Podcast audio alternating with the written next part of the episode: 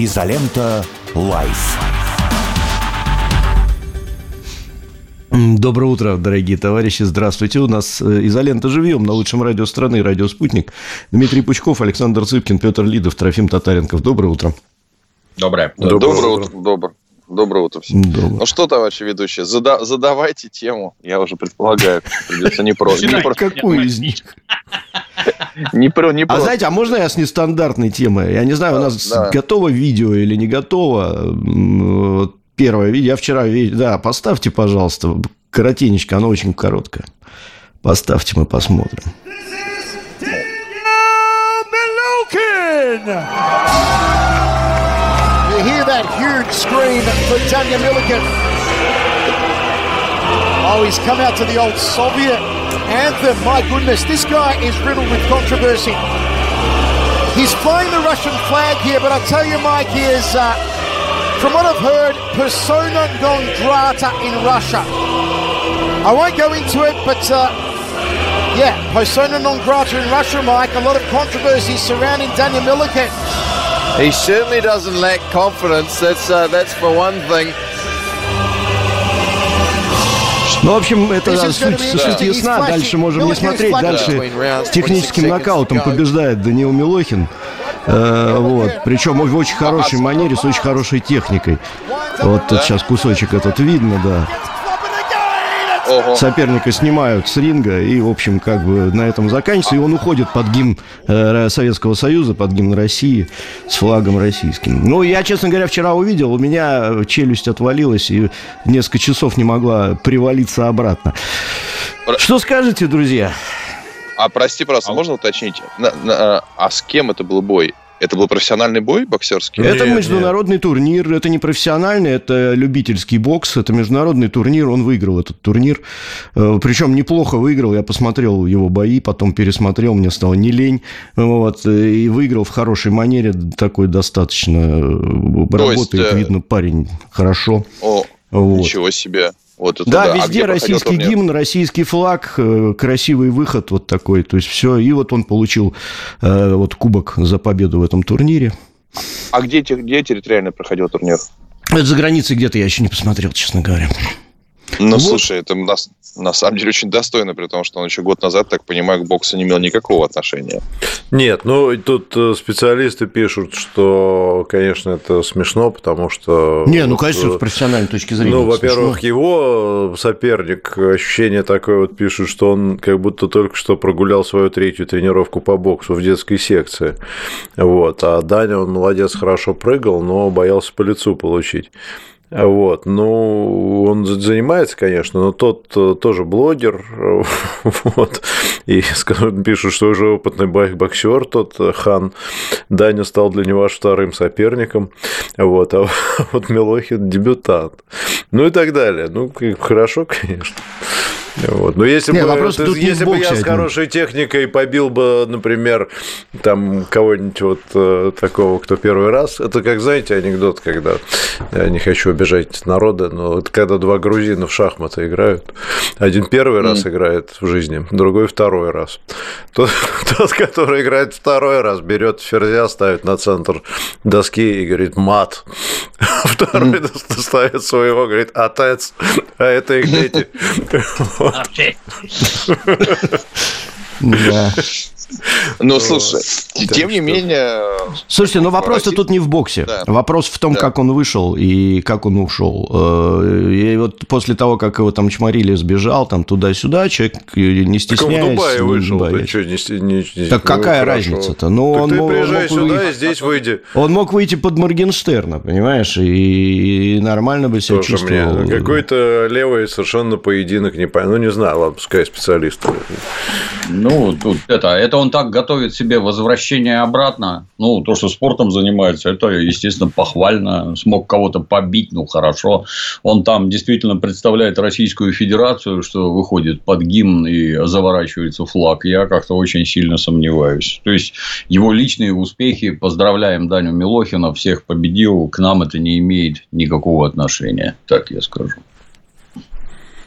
А, а много просмотров было? Давайте, да, просмотрим. С, с, э, так, много ли были зрители? Много, много ли просмотров, много ли зрителей, насколько это привлекло внимание. Но в целом, на самом деле, я тут с Трофимом согласен, молодец, что он выбрал именно такой формат э, с российским флагом, с российским гимном. Ну, мне кажется, осуждать это как-то странно. Глумиться тоже на этом, над этим зачем. Вот. Ну, это как, Лишний знаете, раз... вот бои были, там Панин с Джигурдой, например. Ну, вот один бы из них вышел под российским гимном, например. Ну, хорошо, ну, отлично, давайте, молодец. Вот. Ну, слушай, нет, мне кажется, все-таки Ну, как нет, это оно и есть то же самое.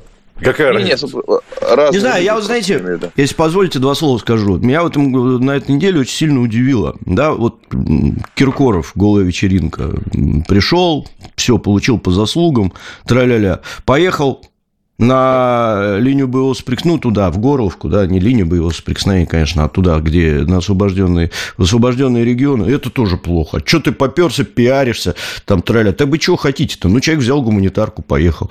Нормально. Нет, ну, Трофим, вот. все-таки это разные И этим вещи, недовольны, извини, и этим конечно. недовольны, и Ну, как подожди, бы, Филипп Киркоров все-таки съездил в Горловку. Горловка находится на фронте, прям, прямо на фронте. Там Правильно, стреляют, почему там... недовольны ты тем, что он поехал, люди? Нет, секунду, это, это, а, это одно, это осуждать, наверное, хотя бы с этой точки зрения смелый поступок. Что такого смелого сделал Даня Милохин, не очень понятно. Не, я не сравниваю, я просто говорю, что мы вечно чем-то недовольны. Не сделал плохо, сделал плохо. Вышел без российского флага, плохо. Вышел с российским, тоже ерунда. Ну, как-то не знаю. Да, мне... я согласен. Очень много критиканства. Вот, вот. Хорошо ли, что он сделал? Хорошо. Это же, ну, может, я не прав, я не знаю, конечно. Да. Нет, то же самое. Ну, На самом деле, я согласен, что разница есть между тем, чтобы ехать в Горловку или выступить с российским флагом. А я вот не сравниваю, разница... еще раз говорю. Не, не, ребят, подожди, Трофим, я закончу. А вот то, что разницы угу. нет, и то, и другое просто критиковать, говорит, зачем ты это сделал, действительно, мне кажется, неправильно. Мне кажется, любые действия положительные сегодня нужно поддерживать. Их и так мало. Их просто настолько мало положительных действий, что любое из них нужно поддержать. А, действительно, я согласен, что сколько людей, которые никуда не ездили, набросились на Киркорова. Ну, так, мне кажется, разумно, если бы эти люди сами туда бесконечно ездили, а потом сказали, нет, вот ты нет, не прав. Ну, подождите, тут э, вы про Киркорова или про Даню Милохина? А, мы сейчас говорим про критикующих. Я в данном случае про Киркорова. Нет, просто разные вещи. Даня Милохин уклонился от призыва в армию, уехал от него в Дубай. А он скрывается от призыва. Вот. При этом, значит, он выходит под российским флагом а в поединке, который, ну, я не знаю, там, это не спорт даже. Вот. Э, ну, шоу шоу, где против него выступает даже не боксер, там и он тоже, ну, занимается, конечно, ну, хорошо. Вот. Э, что тут восхищаться-то? Критиковать Никто нам тоже не надо, это его дело, но мне кажется, как бы вот делать это каким-то героическим поступком странно. Ну не, ну конечно не героическим, нет. Просто я имею в виду, что лучше, что он вышел с флагом и с гимном, чем без него. Вот. Я исключительно про я это. вашего позволения это... добавлю. Вот, показали ролик, где Киркоров выступает перед бойцами. Наверное, правильнее спросить у бойцов, а вам интересно, да. раз они туда пришли, без вот этих вот криков, там, рано поехал, поздно поехал, ну, давайте бойцов спросим. Раз они пришли, наверное, им интересно. Раз сидят и смотрят, наверное, тоже интересно. Если что-нибудь хорошее привез, ну, совсем хорошо. Че? Вы да. не вы а вообще все. Людям свойственно ошибаться, людям свойственно оступаться, люди могут переосмыслить то, что они делали, как они себя вели. Применительно к Киркорову я, честно скажу, я про эту вечеринку вообще ничего не понимаю, что до них докопались. Это абсолютно стандартное мероприятие, которое вдруг почему-то вызвало такой резонанс и такую реакцию. Поехал, ну, правильно сделал. Поздно, ну, может, одумался. Он, кстати, до этого, если я правильно помню, ездил до этого я помню. выступать в госпиталях. Да. Про да. это что-то сразу забыли. Нехорошо. Угу, согласен, да. Согласен, да. Вот, а я никак не мог понять, Трофим, что у тебя там за видео с боксом, даже не стал смотреть. Ну, хорошо, давайте к следующему. Вот. Как, что берем? Что хочешь, Александр, раз так рулишь уверен. У тебя какая-то есть тема, мне кажется. Нет, нет, нет. Ну, Александр подкатывает так красиво. Как Давай уже на чистоту, Саша. Мы не перебиваем просто. С утра какой-то злой с утра. Нет, нет, ну просто говоришь, что, поехали дальше. Ну, поехали. А вы молчите оба, потому что... Нет, ну что значит молчим? Мы сидим, ты говоришь, у тебя монолог ты произносишь. Дальше ты его заканчиваешь, с ну все, поехали дальше. Мы что должны сделать? Ну, пожалуйста, поехали. Э, так, ну что, давайте уже, что, надо эту тему-то поднять все равно, ж нам ее не поднять про Алексея Навального. Давайте поговорим. Дмитрий Юрьевич, у меня вот вопрос, вернее, вчера был вопрос не у меня, но я его транслирую через себя. Вот ситуация, да, пишут, вы знаете, просто вы в курсе наверняка. Вызвали скорую помощь, там тролля стало плохо. Вот когда на зоне, ну, это же далеко где-то, там это вот исправительная колония номер три, где там, там же прям совсем не, не, не, не, не в большом городе.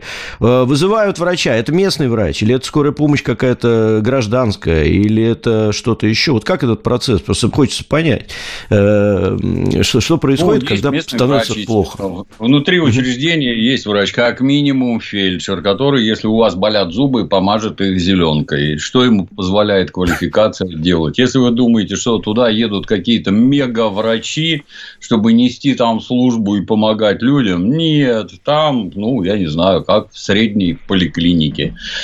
То есть нет такого, что медицинскую помощь вообще не окажут. Плюс это крайне резонансный заключенный, скажем так, который привлекает очень большое внимание, и поэтому там с ним носиться будут как с писаной торбой, стараясь сделать все возможное, чтобы отвести от себя гнев начальства. Не дай бог, что с ним случится. Ну, а случиться может всякое. Как там в известной книжке все люди смертные. Беда в том, что некоторые смертные внезапно. Как это можно угадать? Вот отрыв тромба, как это можно угадать? Да это в каком угодно возрасте может случиться и вообще с кем угодно. Никакие обследования, мне так кажется, это не обнаруживают, и противостоять этому очень и очень сложно. При этом я уверен, что когда происходят некие эти ситуации со здоровьем образуются, все это фиксируется в обязательном порядке. Там аудио, видео, как угодно, опять-таки, чтобы отвести от себя, так сказать, беду. Я бы зашел с другой стороны. Мне как это... Вот скоро выборы, и вдруг такое вот под эти крики, знаешь, там, проклятая власть, туда-сюда, вот скоро выборы, а властям это надо? Нет. И, как это обычно еще со времен Древнего Рима, а кому это выгодно? Ну, исключительно Западу. Исключительно. Посмотрите, вот уже и жена внезапно в Мюнхене оказалась. Уже речь толкнула, ухмыляясь радостно.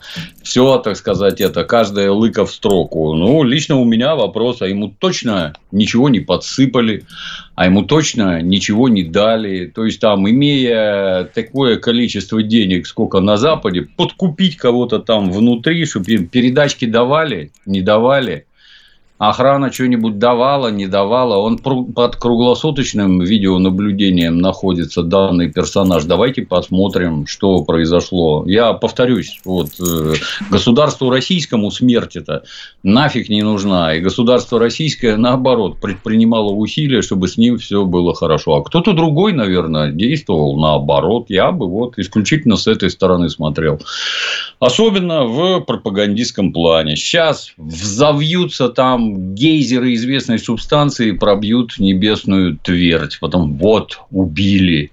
Кстати, обратите внимание, когда Уже Украина... по полной программе, да, не, не переставая Украина... просто. Нет, совершенно откровенно убили американца Гонсала Лиру, гробовая тишина, это никому не интересно. В Белгороде ребенка в коляске убили, это тоже никому не интересно. 25 тысяч человек в секторе газа убили, это вообще мимо все. А вот Леха Навальный, экстремист и террорист, это фигура планетарного значения.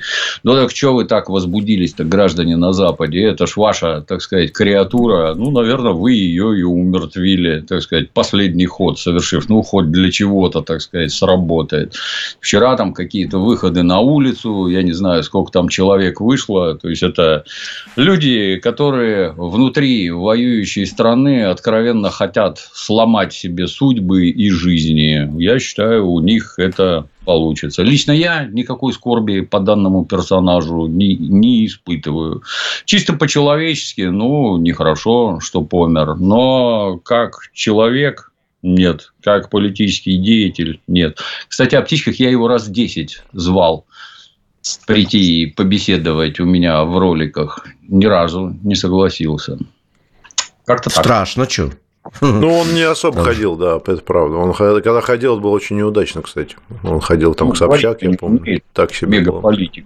Ну, у него, у него самого просто, у него была позиция, я так понимаю, что у него огромный был канал коммуникации, и, собственно, он исходил из прагматического собрания, а что буду ходить, когда у меня вон своя паства есть, и нормально. Оттуда можно да. вещать. Я одну вещь только хочу добавить, ну, не то, что добавить, уточнить, да, тут важный момент.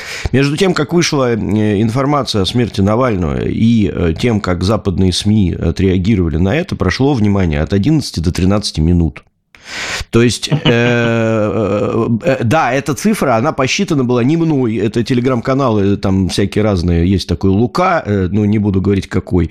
Э, вот, все его знают и так, да. Он хороший Лука, да, он э, такие вещи считает. Он вчера собрал, во-первых, цитаты всех западных лидеров, которые тут же отреагировали на смерть ноунейма. Я не понимаю, как? Вот ты Риша Сунок, ты глава большой, серьезной, достаточно страны, которая не некогда была империей, над которой солнце даже не заходило. И ты за 11 минут реагируешь на смерть э, кого?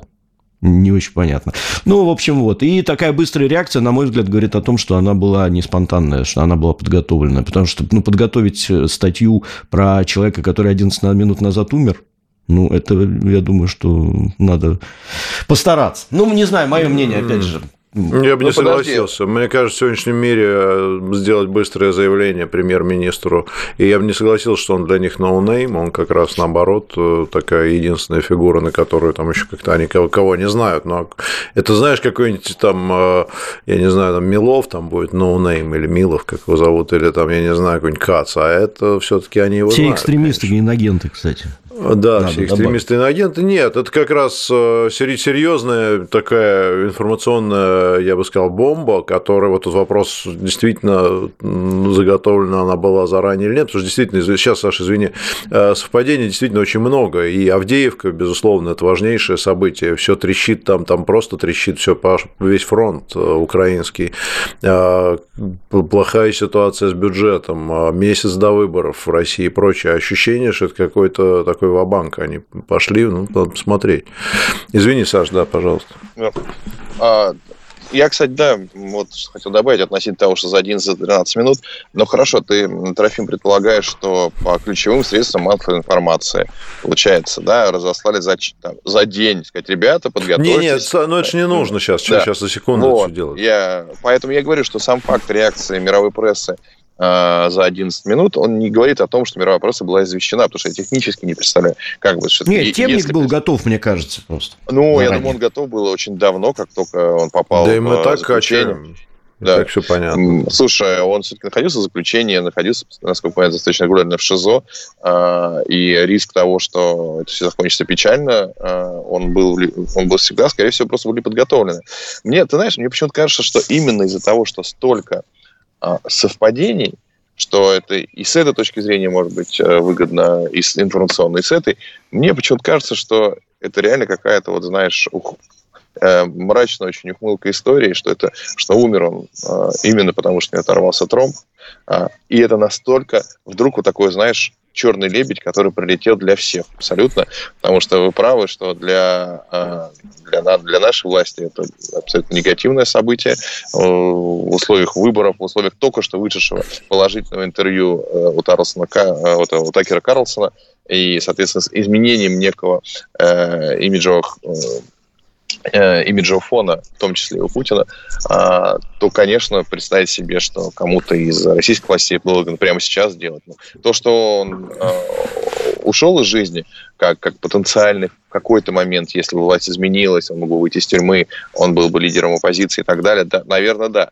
А, а, такое могло случиться. Но то, что сейчас это действительно никому им было не нужно, сто процентов. Могли дотянуться туда руки Ми-6 и все остальное, Наверное, нам кажется, что они все, все сильные и все могут, но мне почему-то кажется, что это именно, знаешь, вот такое неожиданное историческое событие, которого никто не мог предсказать, оно случилось, это конкретно личного человека трагедия, его семьи трагедия, это тоже, мы не должны здесь терять человеколюбие и вообще какой-то э, человеческий вид. вот все равно для конкретных его детей он, это не повод информационный, а конкретная жизнь. Вот как бы к нему не относиться, нет, старым оставаться христианами в этом вопросе нужно обязательно, мне кажется. Но я думаю, что это случайно. Не то случайность, что он умер просто потому, что умер. И вот это настолько попало в такую точку. Потому что сложно же представить себе, что а, интервью а, Карлсона и а, практически потери Авдеевки, что это тоже как-то, знаешь, мы все сочетаем, или что выборы Путина и ситуация с Авдеевкой, что слишком все уж так управляемо получается. Мне кажется, знаешь, собралось все в одну точку, и куда мы из этой точки пойдем, вот сейчас мне интересно, как вы считаете, как раз, насколько будет влияние вот этого события, что конкретно произойдет дальше, вот, э, и как это повлияет на не, общественное мнение в России, общественное мнение за рубежом. Ну, да, да, если можно, у нас просто две минуты осталось, чтобы ответить да, на все. вопрос, если можно два слова скажу, и потом мы прервемся немножко. Эм, смотрите, действительно, что происходит сейчас? Э, ведь э, фактически в интервью Карлсона Путин ну, не предложил, но, во всяком случае, обозначил позицию по переговорам. Россия угу. готова разговаривать с Байденом. Это раз. Второе. А сейчас то, что происходит, мы видим, что Министерство обороны молчит, не дает пока новостей, но я убежден, что когда новости появятся по поводу Авдеевки, это Авдеевка одной не кончится. Это мощнейший поражение Украины по всем направлениям. И это фактически коллапс, скорее всего, очень серьезный. И после всех этих действий действительно единственный, вот единственный рациональный выход для Украины сейчас, чтобы остаться в каком-то более-менее состоянии, я предполагаю, так будет действительно идти на переговоры. Соответственно, США. Но те уперлись рогом. Очевидно, там есть разные силы. Вот для того, чтобы разговаривать с Россией было невозможно, сейчас добавляется еще одна вот такая краска. Это к вопросу, что это угу. убийцы и так далее и тому подобное. Поэтому как вы можете протягивать им руку вот ближайшие, хотя бы там пока не утихнет, до 3-4 месяца. Вот, это первое. Второе, на внутреннюю ситуацию в России это не скажется ровным счетом никак, всем все равно. угу. Навальный давно не был никакой фигурой уже тут влиятельной и так далее, и голосовал за него там уже, там, я не знаю, очень мало людей. То есть понятно, что внутри России это никак ни на что не повлияет внешне. Вот, пожалуй, такое влияние я бы сказал. Может быть, кто-то еще добавит, чтобы тему закрыть. Полторы минуты у нас есть, Дмитрий Юрьевич. Я бы добавил важное, что о смерти сообщило российское руководство. Не какими-то там левыми путями все это выбралось наружу, а сообщили сами, зафиксировали факт. Ну, вот, извините, такое получилось. После чего все и подхватили. Но обязательно, обязательно обратите внимание на тональность. Вот тут в чем Трофим прав а, по поводу методички там и так далее. Тональность у всех одна. Виновата Россия, виноват Путин. Именно этот нарратив и один за другим. Там все, кто при какой-нибудь должности, все встали и сказали. Это очень похоже на все ситуации, которые были с Алексеем Навальным, отравление. Вот прямо один в один. Они прям все как по команде, значит, как солдаты, там от Макрона до Камала Харрис, все встают и по очереди, значит, там вот это заявляют. В этом смысле, то есть я говорю, что готовить-то не надо, они так знают, что заявлять, но в этом смысле это, конечно, координировано. Здесь понятно, что все показывают куда пальцем, и понятно, зачем это делается. То есть с международной точки зрения это совершенно, э, ну, я уж не знаю, случайно это произошло, не случайно, но то, что по мотивам этого идет э, информационное наступление на Россию, это совершенно точно с демонстративными цветами, с, значит, этими людьми у посольств, полный вот спектр, так сказать, это обычное самое явление по всем. Но я не думаю, что это как-то там все равно на, на мировое общественное мнение окажет влияние. Все-таки это довольно локальная история. А, ну, просто это еще одна краска к демонизации России. Ну, в принципе, та же самая, которая уже не раз повторялась, но своевременно, да. Новости на радио «Спутник» у нас. Прервемся, пишите нам вопросы в «Изоленте плюс».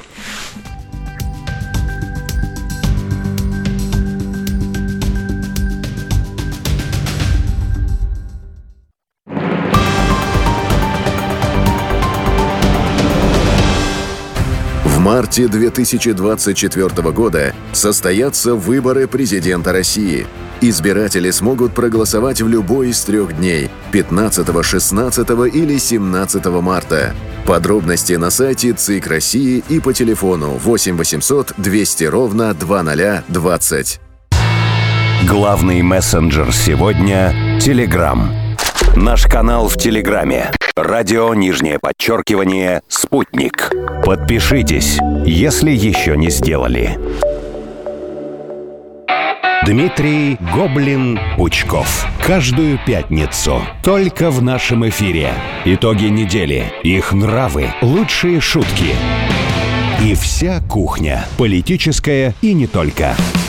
Встречаемся в 6 вечера на радио «Спутник». Категорически. Диалог.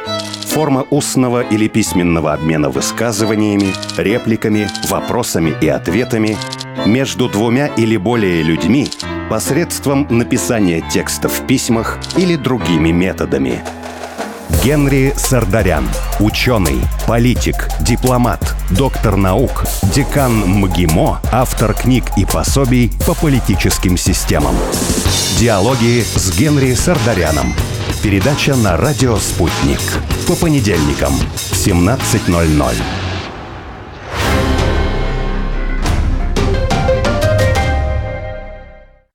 Телефон рекламной службы «Радио Спутник».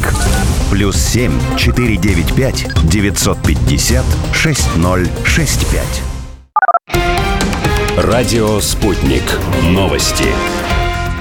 У микрофона Евгения Егошина. Здравствуйте. Украинские войска обстреляли Пантелеймоновку в Донецкой Народной Республике. Четыре человека погибли, шесть ранены, сообщил глава региона Денис Пушилин.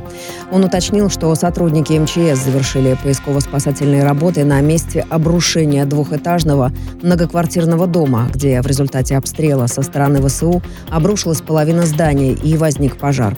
Во время разбора завалов спасены еще три человека. Минимум 50 тысяч мужчин призывного возраста с погашенной судимостью скрываются от украинских военкоматов и не стоят на воинском учете.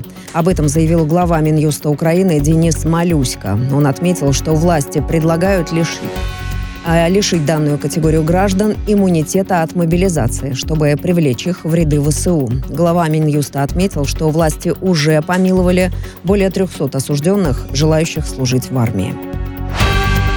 Гражданин Хорватии, желавший найти для себя лучшие условия жизни в Белоруссии или России, задержан на, за незаконное пересечение белорусской границы, сообщил Госпогранкомитет Республики. Сообщается, что его задержали вблизи белорусско-литовской границы в Гродненском районе. Он незаконно пересек государственную границу из Литвы в Беларусь. Со слов иностранец является гражданином Хорватии. С собой у него было два рюкзака с вещами, нож и денежные средства. Конечной точкой путешествия была Беларусь или Россия, куда нарушитель направлялся для поиска работы и лучших условий жизни. Мужчине грозит штраф и депортация. Крым на отдых прибыла группа в составе 340 детей из Белгородской области, сообщает пресс-служба Крымского управления МЧС. Детей разместили в детском центре «Артек», где они будут посещать уроки дополнительного образования и психологические тренинги. Также смогут купаться в крытом бассейне, заниматься спортом и проводить отрядные вечера. Вторая ракетка мира испанец Карлос Алькарас обыграл итальянца Андреа Вавассори в матче четвертьфинала теннисного турнира в Буэнос-Айресе, призовой фонд которого составляет более 640 тысяч долларов. В матче за выход в финал турнира Алькарас встретится с чилийским теннисистом Николасом Хари. Мировая премьера высоко проходимого нового автомобиля «Урал» состоится на международных российско-китайских зимних играх в Благовещенске, сообщает правительство Амурской области. Сейчас амурские китайские художники трудятся над ледовой открыткой на реке Амур, завершат ее 24 февраля. Яркое шоу устроят автомобилисты, раллищики и благовещенские дрифтеры.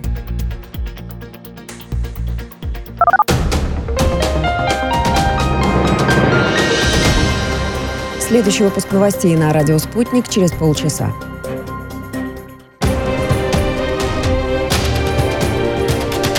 Радио «Спутник».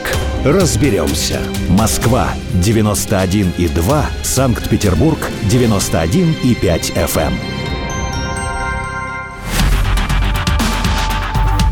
Изолента «Live». Местная.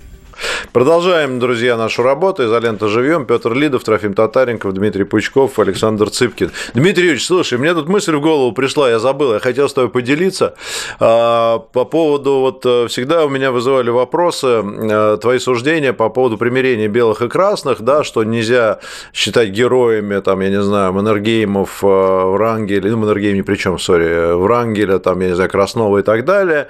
Вот. А я подумал вот о чем. Такой аргумент у меня родился. Я как бы думал, что, ну, в общем, иногда и может и можно, потому что они все вроде тоже как бы э, за, за какое-то правое дело там. Вот. А мне тут родилась вот какая параллель. Ведь действительно, то, что сейчас происходит, я подумал про генерала Сырского, который из России, и которого, у которого семья здесь живет в России, и который вообще русский человек, э, с трудом на мове значит, разговаривает, возглавляет сейчас э, командование украинскими вооруженными силами. Ведь с этой точки зрения вот прямая аналогия. Гражданская война фактически внутри одного народа. Люди разделились.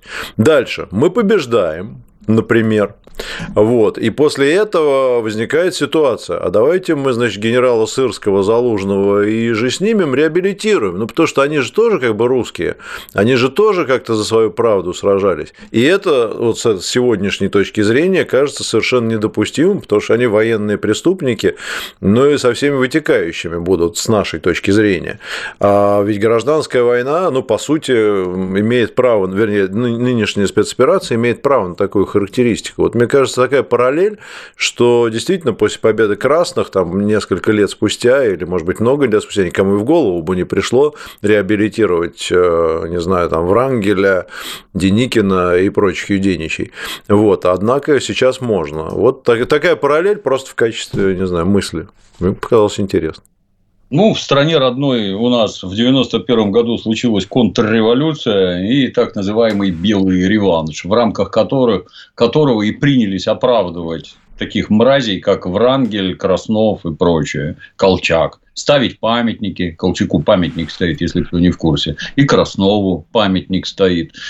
То есть, один – это злейший пес, до сих пор в Сибири злобных кобелей зовут колчаками. Слова хорошего никто не скажет. Его не смогли даже после падения большевизма, его даже нынешние не смогли реабилитировать. А памятник стоит. Ну, Краснов, это же вообще фашистский прихвостень. Повесили и правильно сделали. Ну, а где край-то, через который сначала Краснову памятник, а потом Власову? Он же против большевиков сражался, все правильно делал. Как Власову памятник не поставить? То есть это очень-очень опасные вещи. Это то, что я про антисоветчину все время говорю. Что ну, то есть это то же самое, что представить, например, что экстремистскому Азову будет поставлен памятник там через 50 лет, потому что они тоже русские были. Да, это говорю, да. Ну вот, ну если взять Азов, отвлекаясь, Азов у нас принят, признан террористической организацией, террористической, кто в нем состоит, все террористы. Но мы почему-то террористов меняем на наших солдат, обрати внимание. Тут Спорить невозможно, потому что на кого угодно наших солдат надо менять и возвращать их домой. Но с точки зрения юридической вещи происходят странные. Что касается белогвардейцев, у нас же не любят рассказывать, как они к началу 30-х годов основная масса вернулась обратно. Кто не хотел работать таксистом в Париже и заниматься мужской проституцией, те приехали обратно. Кто запятнал себя кровью, ну, вон всякие эти Алексеевцы, Дроздовцы, вот дружно лежат на кладбище Сен-Женевьев-де-Буа нам они не нужны. Это преступники, запятнавшие себя кровью, которым не место. Точно так же и с этими. Но если ты артиллерист, например, украинский, и твое подразделение стояло в Авдеевке, ну, было бы неплохо проверить, это ты лупил по Донецку и убивал мирных баб и детей. Если ты ответишь по всей строгости закона, не ты, ну, наверное, юридически с тобой ничего делать нельзя. Вот как-то так получится. А то, что нельзя, оно неправомерно сравнивать. То есть, мы, например, например, внутри Российской Федерации, внутри вооруженных сил никого не заставляли присягать на верность Российской Федерации из тех, кто присягал Советскому Союзу. Это на Украине. Если ты вернулся туда, то ты будешь присягать вот этой вот националистической Украине. Многие присягали, у нас нет. Были ли там какие-то это, перебежчики на нашу сторону, вот, которые как в гражданскую взяли и ушли служить в Красной Армии, защищать свою родину, а не работать на интересы тогдашнего Запада? Ну, нормальные люди, да, они сражались за родину. А эти что? А эти сражаются на стороне врага. Они как были врагами, так и останутся. И обращаться с ними будут по всей строгости российского закона. И убеждать друг друга в том, это солдат, которого на улице поймали сетью, отволокли в военкомат, отправили в Авдеевку, закинули в окоп, мы его взяли в плен. Ну, этот не сильно виноват, а какой-нибудь сырский или залужный виноват по самые помидоры. И перед законом, я надеюсь, ответит. Как-то так. Да, Петр, у тебя звука нету. Да. Саш, что-нибудь хочешь на эту тему да. сказать? Ну, слушай, мне кажется, Петр правильно сказал, что, конечно, это носит характер гражданской войны, и как на любой войне существует ведение э, войны в рамках законов войны, а существует э, нарушение законов войны. Мне кажется, так и было во время Второй мировой. Вот определенные, не, определенные солдаты гитлеровской Германии, командиры, они э, их, допустим, повесили, а других нет. Просто потому что э, разные были приказы. Вот здесь, с точки зрения Украины, я, честно говоря, не знаю, какие конкретно дал приказы Сырские и так далее.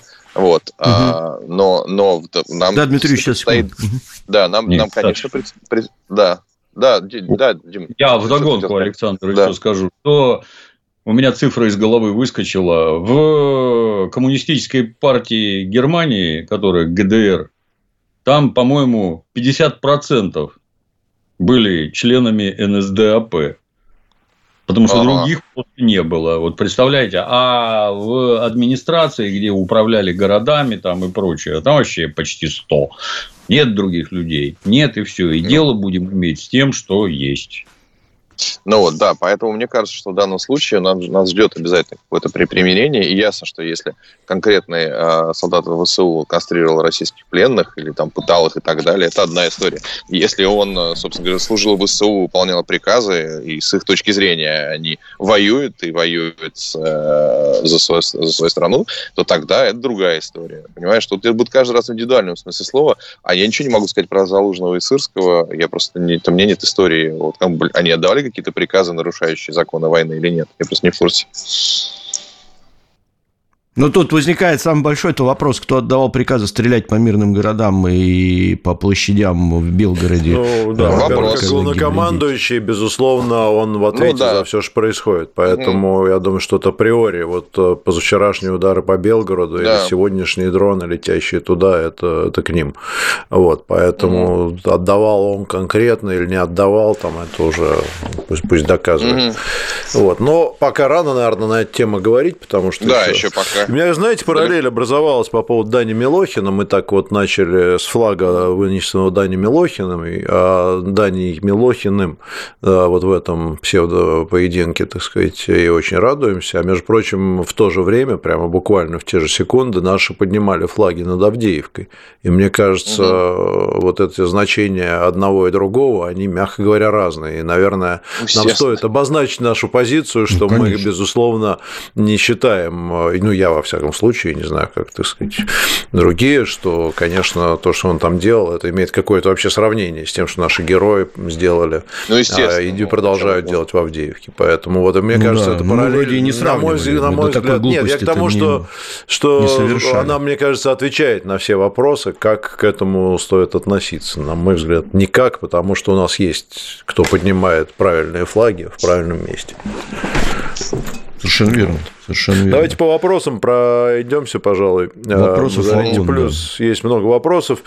Так, ну давайте коротенечко. Это очень разные они вопросы. И так, так, так, очень-очень разные. Так, снять фильм «Игрушку» – это ладно.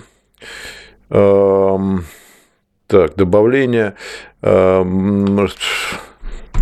Ну, давайте риторический, наверное, вопрос. Но, тем не менее, Ростислав Судаков, Боинг, Скрипали, Навальный с новичком, Буча, Навальный. Вот каждый раз, как дела в России вроде начинают идти хорошо, тут же срочно надо совершить коварное преступление. Но ведь видно, что все эти события по одной методичке. Почему люди э, верят в тупую, злую и кровавую Россию? Мозгов, потому что нет он, как ни печально.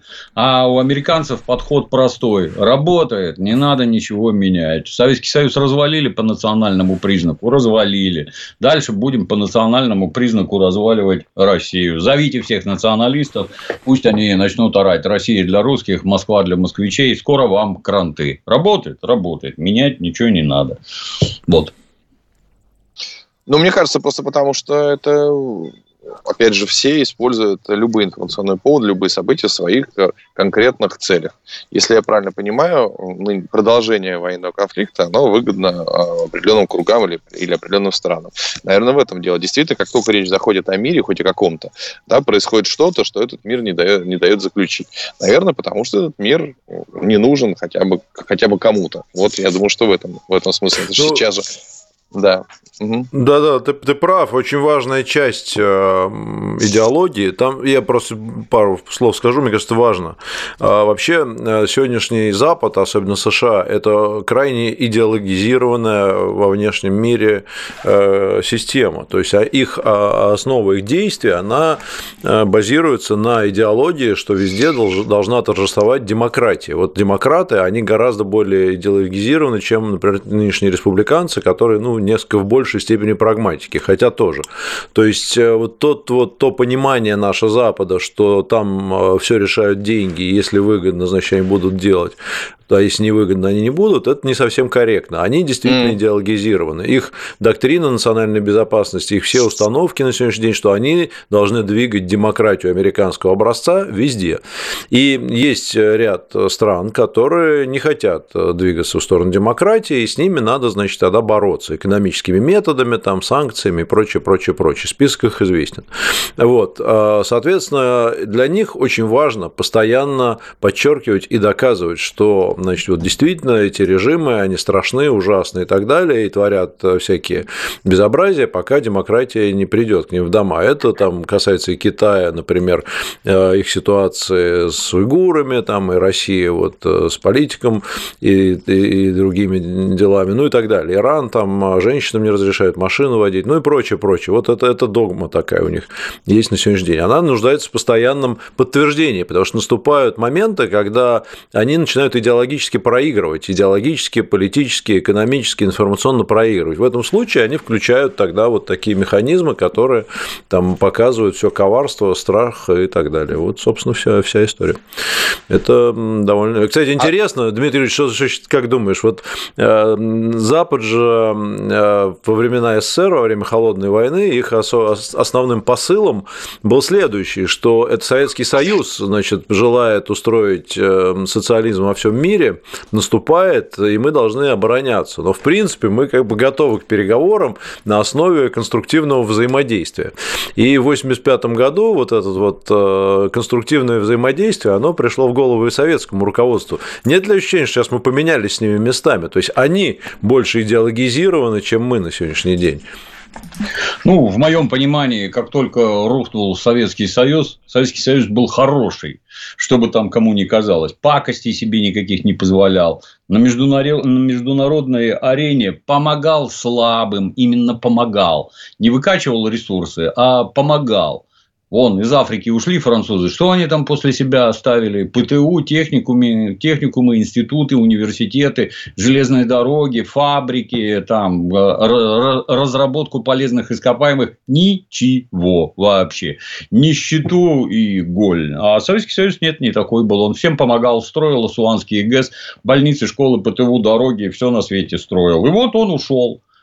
А оставшиеся США, которые всю жизнь глумились, там, как, я не знаю, как ковбой пьяный в салуне, а я такой, а мы такие, а нашему ЦРУ закон не писан, а мы вон только Фиделю Кастру 10 раз отравленные трусы подкидывали и заряженные толом сигары. Да, мы такие. И вдруг внезапно оказалось, что теперь хорошими должны быть они. Ну и попытки строить из себя хороших, они выглядят, мягко говоря, как-то странно. Если раньше они э, тем, кто с ними, давайте с нами дружить, Зачем? Ну, мы вам предлагаем вот это, вот это, вот это. Раньше так было. То есть, давай, заманиваем к нам, к нам в лагерь США. То теперь это выглядит примитивно. Давай с нами дружить, а вы нам. А сейчас мы вам такое устроим. Небо совчинку покажется. Ну, как-то такая дружба не очень налаживается. Оно, как его, оно, во-первых, ушло противостояние двух систем больше нет Советского Союза. Мы теперь такие же, как они. Для нас это, ну, для меня это, я не знаю, ничего кроме веселья не вызывает. Ой, ой, оказывается, они нам добра-то не хотят. Ой, оказывается, они и не хотели нам добра. Ой, Оказывается, им не Советский Союз мешал, а ресурсы нужны были изначально. И сказки про вред коммунизма – это откровенная брехня. Ну, нет, все не так происходит. Но внешнее сходство, сходство безусловно, есть. Да. Не будут они с нами дружить. Вот именно дружить не будут ни под каким соусом вообще. Обратите внимание, ни про какие переговоры вообще и речи не идет. Ничего не обсуждается. Только война. А война зачем? Войну, напоминаю, это они притащили войска НАТО к нашим границам. В этот военный конфликт они нас успешно втянули. Нам эта война нафиг не нужна. Война нужна только для того, чтобы нас ослабить. И чем чем дольше она будет продолжаться, тем, соответственно, им лучше. Одновременно с боевыми действиями, перестройкой промышленности мы будем качать ситуацию изнутри. О, Навальный помер. Все на улице. Смести правительство. Организовать гражданскую войну на территории Российской Федерации. То есть, они не угомонятся, и на это даже и рассчитывать не надо. Ну, ни под каким соусом, ты говоришь, не будут дружить. Нет, ну, один соус есть, конечно. Если мы сейчас скажем, ой, ребят, мы тут это, что-то мы не так делали всю дорогу, мы что-то перечитали ну, да, Конституцию США, да. присылайте да, скорее нам этот, кто нам это, Нулан, давайте, пусть скажет, что делать. Вот такой соус нормально будет. Да. Боюсь, все равно дружить не будут. Ну да. Нет, ну по а плечу будут хлопать, наверное, все-таки. Yes, yeah, oh, oh, Russian writer. Цыпкин, yeah. God save America. Wow, you should come to New York, yeah. Так, за, да ты просто вообще... Не, это замечательно. Петр Лидов в переводе э, Дмитрия Пучкова был бы а великолепно. Скажи мне, мой друг Весельчак, как много работаешь на американской корпорации, а ты считаешь, их а, идеология а, и попытка их распространять на весь мир, это именно догмат идейный, не считаешь так правильно, или так выгодно Америке, чтобы по всему миру было, была условно демократия назовем Конечно, выгодно. И то, и другое. Нет, угу. ну догмат без, э, ну, во-первых, понятно, что США крупнейшая экономика в мире. Понятно, что они пошли поступательно, когда случился коллапс Советского Союза, для них открылись э, колоссальные перспективы. Один Китай там чуть-чуть удерживался, чтобы не запустить их полностью в свою экономику. Угу. Весь остальной мир принадлежал им сразу же после этого. Восточная Европа, прочее, цветные революции, угу. Ближний Восток. Потому что какой, какой поступью? Они подумали, что так теперь все и будет. Это же вот конец истории, демократия демократия восторжествует, и мы будем править миром. Соответственно, экономика рука об руку, конечно, идет с деньгами там, и все, все такое. И корпорациям выгодно, и людям выгодно. И я тебе скажу больше, даже странам как бы выгодно, но они теряют свое национальное э, это самое сознание, теряют суверенитет и становятся, в общем-то, э, ну, таким рынком очередным. Больше, что еще произошло? Произошло, произошла глобализация СМИ после 80-х годов, там, в 90-е, потом появились соцсети, соцсети, и на сегодняшний день у YouTube в мире 3 миллиарда пользователей, понимаешь? Это, это еще да. и контроль всей развлекательной отрасли, и, и того, как люди думают, что они смотрят и так далее. И вот это все рука об руку идет. Информация на сегодняшний день глобальное доминирование по информации. Опять же, один Китай большой остров. Экономика, торговля, в военной сфере, ну, плюс-минус. И все это, конечно, под флагом демократии, которая она же вот победила тогда. Но видишь, они же, тем не менее, дружили и дружат с Саудовской Аравией, которая ни, нифига не демократическая страна. И как-то не пытались там все смести. Ну, у них вот, гибкая а... политика, конечно. Не, а если те, те окей там с ними, ну а что им? Нормально. Так, ну, да, Дмитрий Юрьевич? Угу. Конечно, да. Там же нефть с помощью нефти и с помощью саудитов они Советский Союз и обрушили. Как с такими не дружить? Это ничего, что там гомосеков вешают и всяким преступникам просто на перекрестках мечом рубят бошки. Все нормально. Это, если нефть есть, это никакой демократии не мешает. Лицемеры, как говорил Иисус Христос, лицемеры. Ну да, то есть договориться-то можно, но просто там потом каждая страна в каком-то смысле уникальна в этом э, вопросе. Саудовская Аравия не является крупной державой, которая предоставляет, представляет для них как хоть какую бы то ни было там военную любую другую угрозу. Так или иначе, они с ней разберутся. Вот поэтому mm-hmm. там им, ну они может и там бы устроили революцию, но если работает и без этого, то, то какой смысл? А, а вот какой-нибудь Египет, например, э, где большая страна и где там вот не все так однозначно однозначно. Там обязательно, конечно, как без революции, там надо. Вот, ну и так далее. Да, вот тут есть хороший вопрос в Donation Alert, если да. можно, я озвучу. У нас есть три с половиной минуты. А, их много там, но после эфира прочитаем. Мы прям а, близом потом сделаем на все вопросы да. коротко. А, Кара... Карамба задает вопрос. Привет, комрады. Возвращаясь к интервью Карлсона, что-то мало видел комментариев, по словам Владимира Владимировича, про Венгрию. Это что было? Намек Орбану, мол, чего сидишь на попе ровно? Мы а я даже не помню чем говорил Владимир Владимирович и что имел в виду. Не он, имел, он сказал следующее. Он сказал про то, что он даже бывал в Западной Украине, и как-то вот ехал, а там венгры натуральные, он так удивился.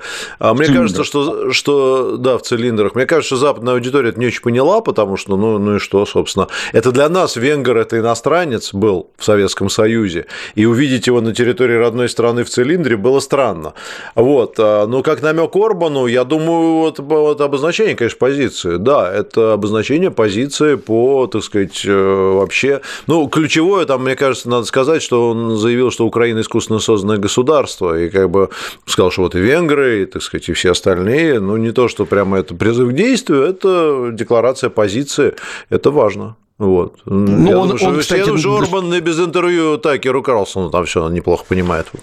Да, ну, это да. Но он, кстати, надо отдать должное, он и про Данцик говорил там и прочее. Венгрии, кусок Румынии, кусок Польши, никаких возражений со стороны Российской Федерации это не встретят. Отгрызайте на здоровье. Это мы уже слышали. Да, это ж не первый раз к тому же. Да, и про Данцик, кстати, да, что у поляков тоже там, в общем, как бы не все так однозначно. И, кстати, интересно. Не все свое. Интересная мысль он озвучил по поводу Польши, ее роли в развязывании Второй мировой войны. Я просто хочу напомнить, у нас у всех такое ощущение, благодаря Западу сложилось, что Польша – это такая невинная жертва Германии, что это была такая процветающая волшебная страна и так далее. Но ведь на самом деле перед началом а, конфликта Польша вела себя гораздо более агрессивно в отношении Германии, кстати. А вот. И Польша была довольно мощной военной державой. Я напомню, что Советский Союз проиграл Польше в войне 20 года. И у Польши, Польша с Пилсудским была далеко не такая бедная демократическая овечка, на которую, значит, там напали со всех сторон отнюдь. Они провоцировали, они вели себя агрессивно, и там, в общем, замес еще тот был. Сегодня просто у нас это все так, оно э, очень однозначно, а на самом деле не все так было однозначно, и Владимир Владимирович тоже об этом сказал мягко. Вот. Угу. Да. Так, ну что, минута у нас. Надо прощаться с радиослушателями, а дальше Блиц устраивать, мне так кажется. Да, дальше Блиц, что есть ряд вопросов, э, ну, мы на них, собственно, ответим. Не знаю, э, какие планы на неделю, Александр? Где смотреть? У нас 30 секунд, давай куда-нибудь позовем людей. Есть что посмотреть? В своем исполнении? А, все пропало. Только если в Петербурге 29 числа э, ночь пожирателей рекламы со мной. Вот, 29 февраля. Вот там приходите. Самые безнравственные, запрещенные сегодня уже рекламные ролики, которые нигде уже никогда не покажут. И э, мои рассказы про рекламный рынок. Дмитрий Юрьевич Робин туда должен прийти, я слышал. Мне подтвердили, что он там будет в качестве зрителя. 29 февраля вылезет из своей оранжереи. Правда, Дмитрий Юрьевич? Буду стараться, да, если меня никуда да. не утащат. Я на грядущей да. неделе улетаю далеко-далеко, поэтому к 23-му вернусь, наверное. На Всем, этом прощаемся, кто... друзья. Новости на радио «Спутник». Да. Сериал. Изолента «Live».